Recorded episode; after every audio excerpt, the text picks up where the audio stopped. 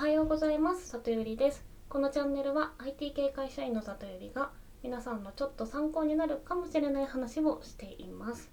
さて今日はユーザーエクスペリエンス UX についてお話しします。この言葉2000年くらいから出てきた言葉で、主に IT の関連でよく使われたりするんですけど、最近は IT に限らずよく出てくるようになった言葉なんじゃないかなと思うので、そんなに詳しくない方にも分かるように今日は説明したいと思います。で、 UX、ユーザーエクスペリエンスとはズバリユーザーの体験のことになってます。で、UX デザインっていう言葉もあって、そのユーザーの体験をベースにデザインしようっていう、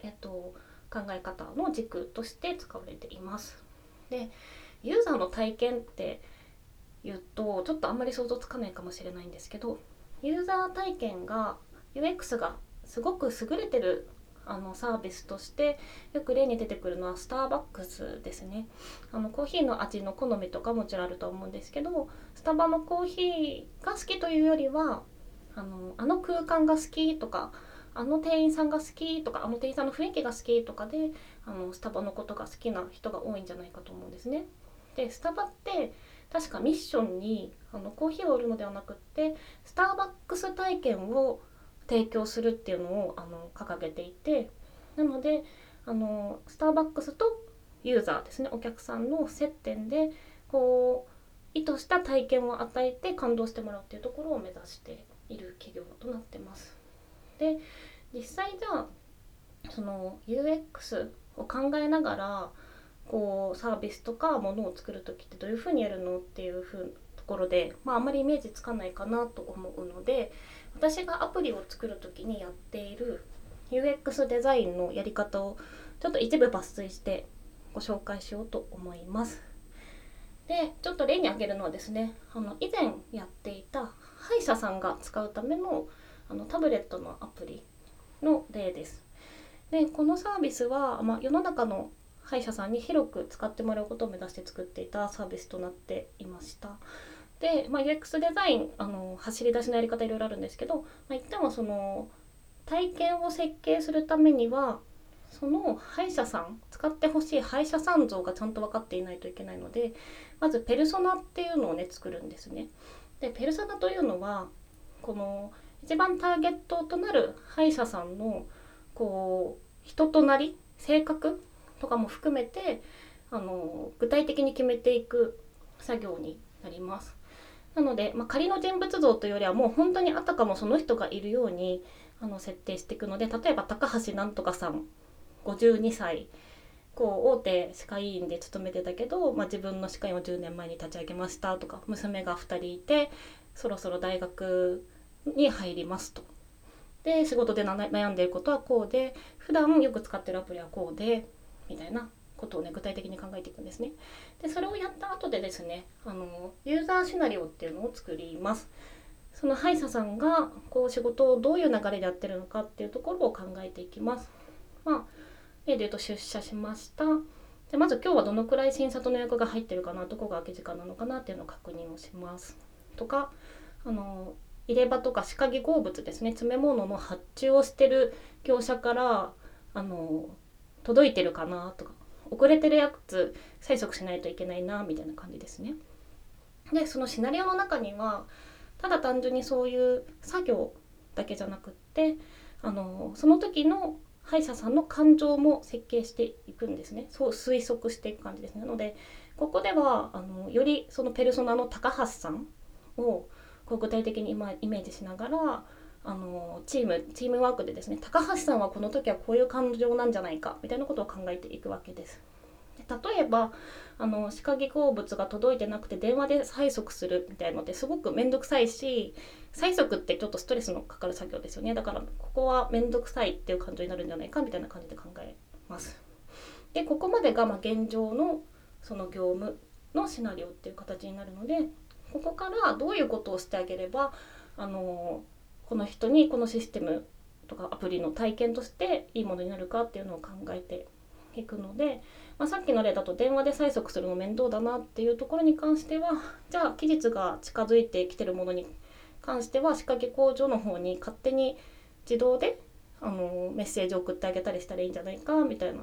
でそうすると手間なくこうリマインドができて回収率が上がるよねみたいなことでユーザーに幸せな体験を与えられるねっていうことを考えて、じゃあそういう機能を作りましょうっていうアプローチをしていく感じとなっています。はい。でまあ一旦具体例話したんですけど、ユーザーの感情ってねなかなか難しくって後で貼っておこうと思うんですがゼップリンっていう会社の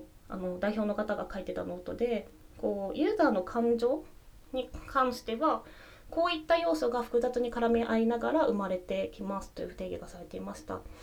で具体的にはマーケティング、ブランド、ユーザビリティ、使いやすさみたいなのですね、新規性、新しいものほど喜んでもらえる可能性があるっていうところ、あと宗教性に関しては、Apple とかコアなファンがいるので、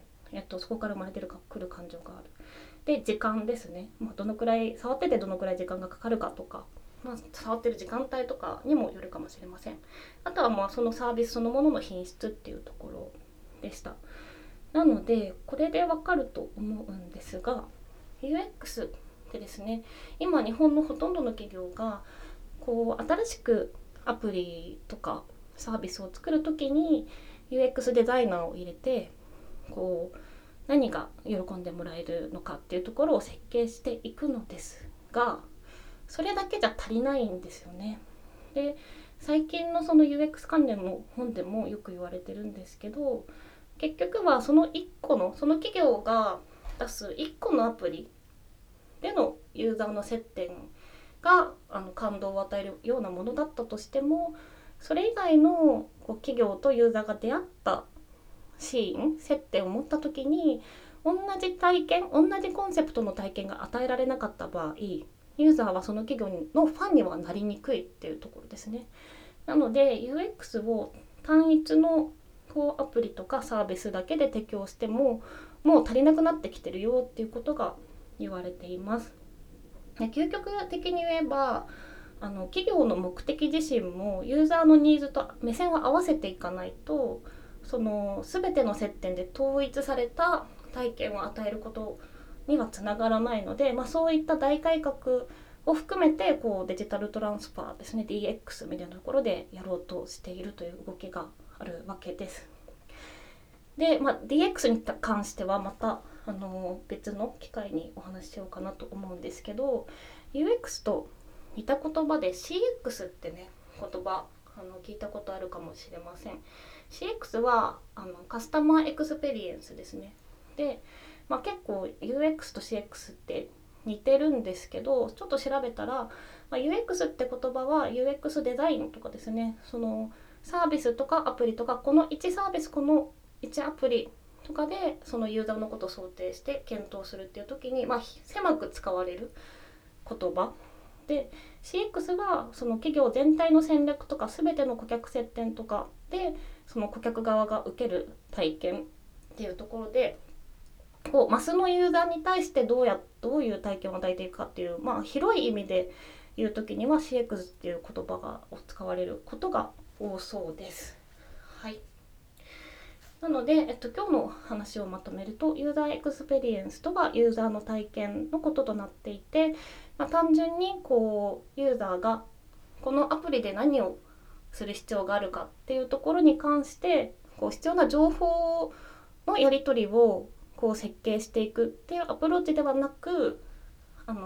必要な情報とか必要な商品のやり取りっていうだけじゃなくって、そこからユーザーがどういう感情が生まれてどういう体験をしてほしいのかっていうのをベースにサービスとかアプリとかを組み立てていく考え方となっています。で今の潮流としては1個のサービス、1個のシステム、1個のアプリとかで優れた UX を提供してもその企業に対する価値観とかですね、ファンになるっていうところはユーザーに影響を与えにくいので、企業が顧客接点を全て UX 観点で改革する必要があるよと言われているものの、まだそこまでできている日本企業は少ない状況ですというところになるかと思います。はい、では今日も最後まで聞いていただきありがとうございました。また遊びに来てもらえたら嬉しいです。じゃあねー。